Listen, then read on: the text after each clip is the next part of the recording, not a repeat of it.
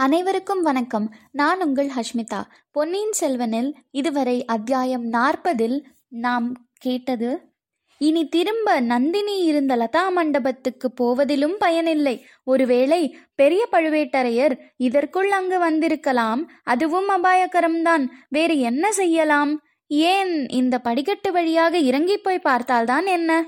இவ்விதம் எண்ணி நம் வாலிப வீரன் அந்த சுரங்க படிகட்டில் இறங்கினான். இப்பொழுது தொடர்ந்து கேட்போம் அத்தியாயம் நாற்பத்தி ஒன்று நிலவரை. இரண்ட சுரங்க பாதையில் வந்தியத்தேவன் காலை ஊன்றி வைத்து விழுந்து விடாமல் நடந்தான். படிகள் கொஞ்ச தூரம் கீழே இறங்கின. பிறகு சமநிலமாய் இருந்தது. மறுபடியும் படிகள் மீண்டும் சமதரை. இரண்டு கைகளையும் எட்டி விரித்து பார்த்தான். சுவர் தட்டுப்படவில்லை. ஆகவே அந்த சுரங்க வழி விசாலமானதாகவே இருக்க வேண்டும். மறுபடி சற்று தூரம் போனதும் படிகள் மேலே ஏறின. வளைந்து செல்வதாகவும் தோன்றியது. அப்பப்பா இத்தகைய கும்மிருட்டில் தட்டு தடுமாறி இன்னும் எத்தனை தூரம் நடக்க வேண்டுமோ தெரியவில்லையே. ஆஹா இது என்ன? இருள் சிறிது குறைந்து வருகிறதே. மிக மிக மங்கலான ஒளி தோன்றுகிறதே. இந்த மங்கிய ஒளி எப்படி எங்கிருந்து வருகிறது? மேலே கூரையில் எங்கிருந்தாவது வரும் நிலவின் ஒளியா? அல்லது சுவர்களில் உள்ள பலகனி வழியாக வரும் ஒளியா? மறைவான இடத்தில் வைத்திருக்கும் விளக்கிலிருந்து பரவும் ஒளியா? இல்லை இல்லை. இது என்ன அற்புதம்? நம் கண் முன்னால் தெரியும் இந்த காட்சி மெய்யான காட்சிதானா? அல்லது நமது மூளை கலங்கியதால் ஏற்பட்ட தோற்றமா? அது ஒரு விசாலமான மண்டபம். கல்லை குடைந்து எடுத்து அமைத்த நிலவரை மண்டபம். அதனாலேதான் தலையை இடித்து விடும் போல் அவ்வளவு தாழ்வாக சமமட்டமான மேல்தளம் அமைந்திருக்கிறது. அந்த நிலவரையில் குடிகொண்டுள்ள மங்கிய நிலவொளி வெளியிலிருந்து வருவதல்ல. கூரை வழியாகவோ பலகனி வழியாகவோ வருவதும் அல்ல. ஆங்காங்கே அந்த நிலவரையில் கும்பல் கும்பலாகவும் சில இடங்களில் பரவலாகவும் வருகிறது. ஆ அப்படி நிலவொளி வீசும் அப்பொருள்கள் எத்தகைய பொருள்கள்? ஒரு மூலையில் மணிமகுடங்கள் முத்தும் மணியும் வைரமும் பதித்த மகுடங்கள் இன்னொரு பக்கத்தில் ஹாரங்கள் முத்துவடங்கள் நவரத்ன மாலைகள் அதோ அந்த வாயகன்ற அண்டாவில் என்ன? கடவுளே அவ்வளவும் புன்னை மொட்டுகளை போன்ற வெண் முத்துக்கள் குண்டு குண்டான கெட்டி முத்துக்கள். அதோ அந்த பானையில் பளபளவென்று மஞ்சள் வெயில் வீசும் பொற்காசுகள். இதோ இங்கே குவிந்து கிடப்பவை தங்க கட்டிகள். தஞ்சை அரண்மனையின் நிலவரை பொக்கிஷம் இதுதான் போலும். தனாதிகாரி பழுவேட்டரையரின் மாளிகையையொட்டி இந்த இருள் மாளிகையும் அதில் இந்த பொக்கிஷ நிலவரையும் இருப்பதில் வியப்பில்லை அல்லவா? அம்மம்மா இந்த நிலவரைக்குள் நாம் வந்து சேர்ந்தோமோ? பாகியலட்சுமியும் அதிர்ஷ்ட தேவதையும் சேர்ந்தல்லவா நம்மை இங்கே கொண்டு வந்து சேர்ந்திருக்கிறார்கள்? எப்படிப்பட்ட அதிசயமான அபூர்வமான ரகசியத்தை நம்முடைய முயற்சி ஒன்றுமில்லாமலே நாம் தெரிந்து கொண்டோம். இதை எப்படி பயன்படுத்துவது? பயன்படுத்துவது அப்புறம் இருக்கட்டும். இங்கிருந்து போவதற்கே மனம் வராது போலிருக்கிறதே. இங்கேயே சுற்றி சுழன்று கொண்டிருக்கலாம் போல தோன்றுகிறதே. இங்கேயே இருந்தால் பசி தாகம் தெரியாது. உறக்கம் அருகிலும் அணுகாது. நூறு வருஷ காலமாக சோழ நாட்டு வீர சைன்யங்கள் அடைந்த வெற்றிகளின் பலன்கள் எல்லாம் இங்கே இருக்கின்றன. நவநிதி என்று சொல்வார்களே அவ்வளவும் இங்கே இருக்கிறது. குபேரனுடைய பொக்கிஷத்தையும் தோற்கடிக்கும் செல்வக் களஞ்சியம் இங்கே இருக்கிறது. இதை விட்டு எதற்காக போக வேண்டும்? வந்தியத்தேவன் அந்த நிலவரையை சுற்றி சுற்றி வந்தான். ஒரு மூலையில் கிடந்த மணிமகுடங்களை தொட்டு பார்த்தான். இன்னொரு பக்கத்தில் கிடந்த ரத்தின ஹார ஹாரங்களை கையில் எடுத்து பார்த்தான். அவற்றை போட்டுவிட்டு இன்னொரு பக்கம் சென்று செப்பு பானையில் நிறைந்திருந்த முத்துக்களில் கைகளை விட்டு அளந்தான். வேறொரு பானையில் கையை விட்டு பொற்காசுகளை அள்ளிச் சொரிந்தான். ஒரு மூலையில் தரையில் பளபளவென்று ஏதோ பரவலாக ஜொலிப்பதைக் கண்டு அங்கே சென்றான். முதலில் என்னவென்று தெரியவில்லை. பிறகு குனிந்து உற்று பார்த்தான். ஐயோ ஆண்டவனே! அது ஓர் எலும்புக்கூடு ஒரு காலத்தில் சதையும் இரத்தமும் தோலும் ரோமமும் மூக்கும் முகமும் கண்ணும் காதுமாக இருந்த மனிதனின் உடலின் எலும்புக்கூடு ஆ இந்த எலும்புக்கூடு அசைகிறதே? உயிர் பெற்று எழுகிறதே? பொற்காசுகளைப் போலவே சத்தமிடுகிறதே? நமக்கு ஏதோ செய்தி சொல்ல எழுந்திருப்பதாய் காண்கிறதே. வல்லவரையனுடைய உடம்பிலிருந்து ஒவ்வொரு ரோமமும் குத்திட்டு நின்றது. தனக்கு பைத்தியம்தான் பிடித்து விட்டது என்று நினைத்தான். சீச்சி எலும்புக்கூடு எழுந்திருக்கவில்லை. அதற்குள்ளே இருந்து ஒரு பெருச்சாளி ஓடி ஓடி வருகிறது. நம் கால் மீது விழுந்து ஓடுகிறது. ஆம். இப்போது பார்த்தால் எலும்புக்கூடு தரையிலே தான் விழுந்து கிடக்கிறது. ஆனால் அது நமக்கு ஒரு செய்தி சொல்லுகிறது என்பது உண்மை. ஓடிப்போ இங்கே தாமதியாதே நானும் உன்னை போல் உடல் படைத்த மனிதனாய் இருந்தேன் இங்கு வந்து அகப்பட்டு கொண்டேன் இங்கேயே மாண்டு மடிந்தேன். இப்போது எலும்புக்கூடாக கிடக்கிறேன் ஓடிப்போ என்று அது நம்மை எச்சரிக்கிறது. இங்கிருந்து உடனே தப்பிச் சென்றோமோ பிழைத்தோம் இல்லாவிட்டால் அதோ கதிதான். அந்த மனிதனுக்கு ஏற்பட்ட கதிதான். வந்தியத்தேவன் அந்த நிலவரையில் இருந்து வெளியேற எண்ணினான். ஆனால் வெளியேறும் வழிதான் தெரியவில்லை. அந்த வழியை கண்டுபிடிக்க முடியவில்லை. நிலவரையின் ஓரமாக எங்கே போனாலும் இருள் என்னும் பூதம் வாயை பிளந்து கொண்டிருந்தது. பார்த்தால் அதல பாதாள படுகுழியாக தோன்றியது. ஏறி வந்த படிகட்டு எங்கேயோ ஓரிடத்தில் இருக்கத்தான் வேண்டும். அதை கண்டுபிடிக்க வந்தியத்தேவன் மேலும் முயன்றான். தேடி தேடி அலைந்தான். அப்படி அலையும் போது ஓரிடத்தில் சுவரோரமாக ஒரு குப்பல் தங்க காசுகள் கிடப்பதை கண்டான். அந்த குப்பலின் மீது ஏதோ வலை பின்னியது போல் இருந்தது. உற்று பார்த்தபோது அக்குவியலின் பேரில் சிலந்தி வலை கட்டியிருப்பதாக தெரிந்தது. சிலந்தியின் வலை அவனது சிந்தனையை தூண்டியது. பெரியோர்கள் மண்ணாசை பெண்ணாசை பொன்னாசைகளை சிலந்தி வலைக்கு ஒப்பிட்டுக்கிறார்கள். வலையை விரித்து கொண்டு சிலந்தி காத்திருக்கிறது. எங்கிருந்தோ பறந்து வந்து ஈ அதில் அகப்பட்டு கொள்கிறது. பிறகு சிறிது சிறிதாக சிலந்தி ஈயை இழுத்து விழுங்குகிறது. மூன்று வித ஆசைகளும் அப்படித்தான். மனிதன் வழி தவறி சென்று அந்த ஆசை வலைகளில் விழுந்து அகப்பட்டு கொள்கிறான். அப்புறம் மீளுவதில்லை. மண்ணாசை பெண்ணாசை பொன்னாசை ஆகிய மூன்று ஆசைகளின் இயல்பையும் அன்று ஒரே நாளில் நாம் அனுபவித்தாகிவிட்டது.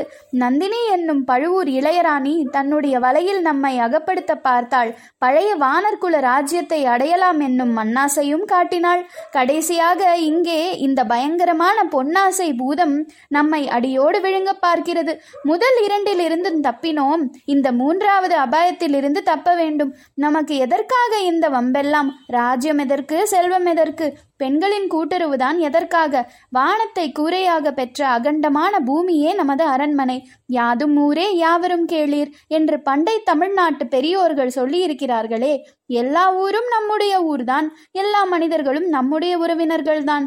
ஊரூராக போக வேண்டியது. புதுவெள்ளம் பொங்கி வரும் நதிகளையும் புதிய இலைகள் தளித்து விழுங் விளங்கும் மரங்களையும் பல வர்ண பட்சிகளையும் மகான்களையும் மயில்களையும் மலைகளையும் மலைகளின் சிகரங்களையும் வானத்தையும் மேகத்தையும் கடலையும் கடல் அலைகளையும் பார்த்து கழிக்க வேண்டியது. பசிக்கு உணவு கிடைக்கின்ற இடத்திலே உண்ண வேண்டியது. உறக்கம் வந்த இடத்தில் உறங்க வேண்டியது. ஆஹா இது அல்லவா இன்ப வாழ்க்கை. எளிதில் கிடைக்கக்கூடிய இத்தகைய ஆனந்த வாழ்க்கையை விட்டுவிட்டு தொல்லைகளும் சூழ்ச்சிகளும் ஆசைகளும் அபாயங்களும் நிறைந்த வாழ்க்கையை ஏன் மேற்கொள்ள வேண்டும்? எப்படியாவது இந்த நிலவரையை விட்டு இப்போது வெளியேறிவிட்டால் போதும். பிறகு இந்த இருள் மாளிகையையும் தஞ்சாவூர் கோட்டையையும் விட்டு வெளியேறிவிட வேண்டும். பின்னர் இத்தகைய தொல்லைகளிலிருந்து என்றைக்கும் அகப்பட்டு கொள்ளவே கூடாது. ஆஹா கதவு திறந்து மூடும் ஓசை மறுபடியும் காலடி ஓசை. இன்றைய இரவின் அதிசயங்களுக்கு முடிவே கிடையாது போலும் அதிசயங்களுக்கும் அளவில்லை பயங்கரங்களுக்கும் எல்லையில்லை இம்முறை வெகு தூரத்திலிருந்து அந்த காலடி சத்தங்கள் கேட்டன. இரண்டு பக்கங்களில் இருந்தும் வருவதாக தோன்றியது. வந்தியத்தேவன் காது கொடுத்து கவனமாக கேட்டான். பொக்கிஷ நிலவரையில் நாலாபுறமும் சூழ்ந்திருந்த இருளை கழித்து கொண்டு பார்ப்பவனைப் போல் உற்று பார்த்தான். சிறிது நேரத்துக்கெல்லாம் அவன் எதிர்பார்த்தது போலவே அபூர்வமான காட்சியை கண்டான். கூத்து மேடையிலிருந்து மிக தொலைவிலே உட்கார்ந்திருப்பவனுக்கு மேடையில் தோன்றும் காட்சிகள் எப்படி இருக்குமோ அப்படி இருந்தது வந்தியத்தேவன் அப்போது கண்ட காட்சி. அவன் அச்சமயம் இருந்த இடத்துக்கு உயரமான ஓரிடத்தில் தொலைதூரம் என்று தோன்றிய தூரத்தில் அது நடந்தது. கூத்து மேடையின் ஒரு பக்கத்திலிருந்து ஒரு தீவர்த்தி வந்தது. இன்னொரு புறத்து பக்கம் படுதாவை நீக்கிக் கொண்டு மற்றொரு தீவர்த்தி வந்தது. தீவர்த்திகள் இரண்டும் நெருங்கி நெருங்கி வந்து கொண்டிருந்தன. ஒரு தீவர்த்தி வெளிச்சத்தில் இரு நெடிய கரிய உருவங்கள் தெரிந்தன. இன்னொரு தீவர்த்தியின் ஒளியில் மற்றும் இரு உருவங்கள் காணப்பட்டன. அவற்றில் ஒன்று நெடிய கம்பீரமான உருவம் மற்றொன்று சிறிது குட்டையான மெல்லிய வடிவம். இருதரப்பு உருவங்களும் ஒன்றையொன்று நெருங்கி வந்து கொண்டிருந்தன. வந்தியத்தேவன் மேலும் கண்விழிகள் பிதுங்கும்படி உற்று பார்த்து அந்த உருவங்கள் யாருடையவை என்பதை ஒருவாறு தெரிந்து கொண்டான். இடது பக்கத்திலிருந்து வந்த இரு உருவங்கள் மதுராந்தக தேவரை அழைத்துச் சென்ற கந்தமாறனும் காவலனும். வலது புறத்திலிருந்து வந்த உருவங்கள் பெரிய பழுவேட்டரையரும் அவருடைய இளையராணி நந்தினி தேவியும். இந்த இரு கோஷ்டியாரும் சந்திக்கும் போது என்ன நடக்கும்? ஏதாவது விபரீதமாக நடக்குமா?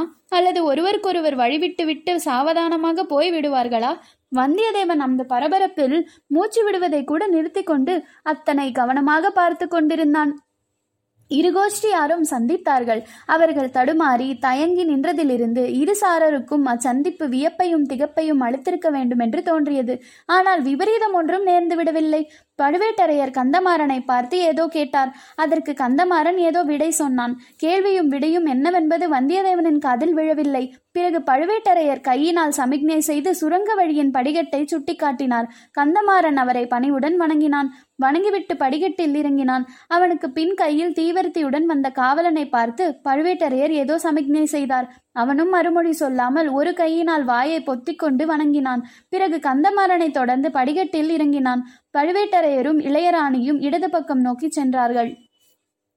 நிழலாட்டத்தையும் பொம்மலாட்டத்தையும் ஒத்த மேற்கூறிய நிகழ்ச்சிகள் எல்லாம் சில கண நேரத்தில் நடந்து வந் விட்டன. இவ்வளவு சுரங்க வழி வழியில் இறங்கும் படிகட்டின் அருகில் நிகழ்ந்தன என்பதை வந்தியத்தேவன் கவனித்துக் கொண்டான். ஆஹா நம் வழியில் எங்கும் நில்லாமல் இந்த நிலவரையில் வந்து சுற்றி சுழன்று கொண்டிருந்து எவ்வளவு நல்லதாய் போயிற்று. நாம் மட்டும் அந்த இருகோஷ்டிக்கும் நடுவில் அகப்பட்டு கொண்டிருந்தால் நம் கதி என்னவாயிருக்கும்? ஏதோ அந்த மட்டுக்கும் பிழைத்தோம். தப்பித்துக்கொள்ள வழி என்ன?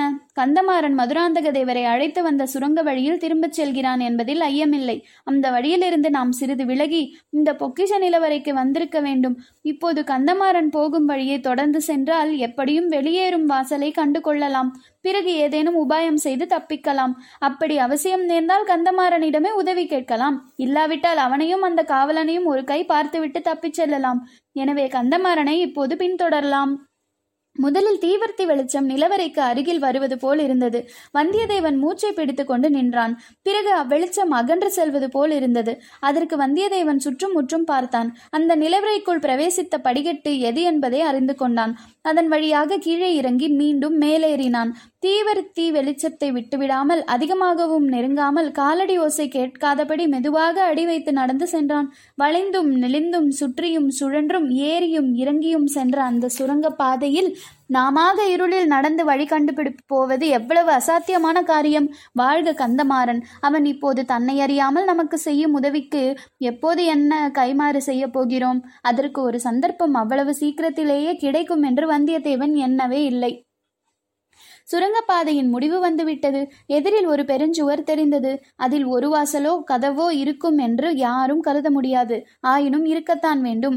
சுரங்கப்பாதைக்கு ஒரு ரகசிய வாசல் இருந்தே தீர வேண்டும் அல்லவா காவலன் தன் வலது கையில் இருந்த தீவர்த்தியை இடது கைக்கு மாற்றிக்கொள்கிறான் வலது கையினால் சுவரில் ஓரிடத்தில் கை வைத்து ஏதோ செய்கிறான்.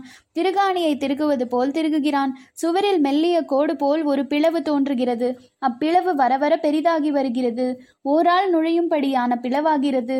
காவலன் ஒரு கையினால் அதை சுட்டி காட்டுகிறான்.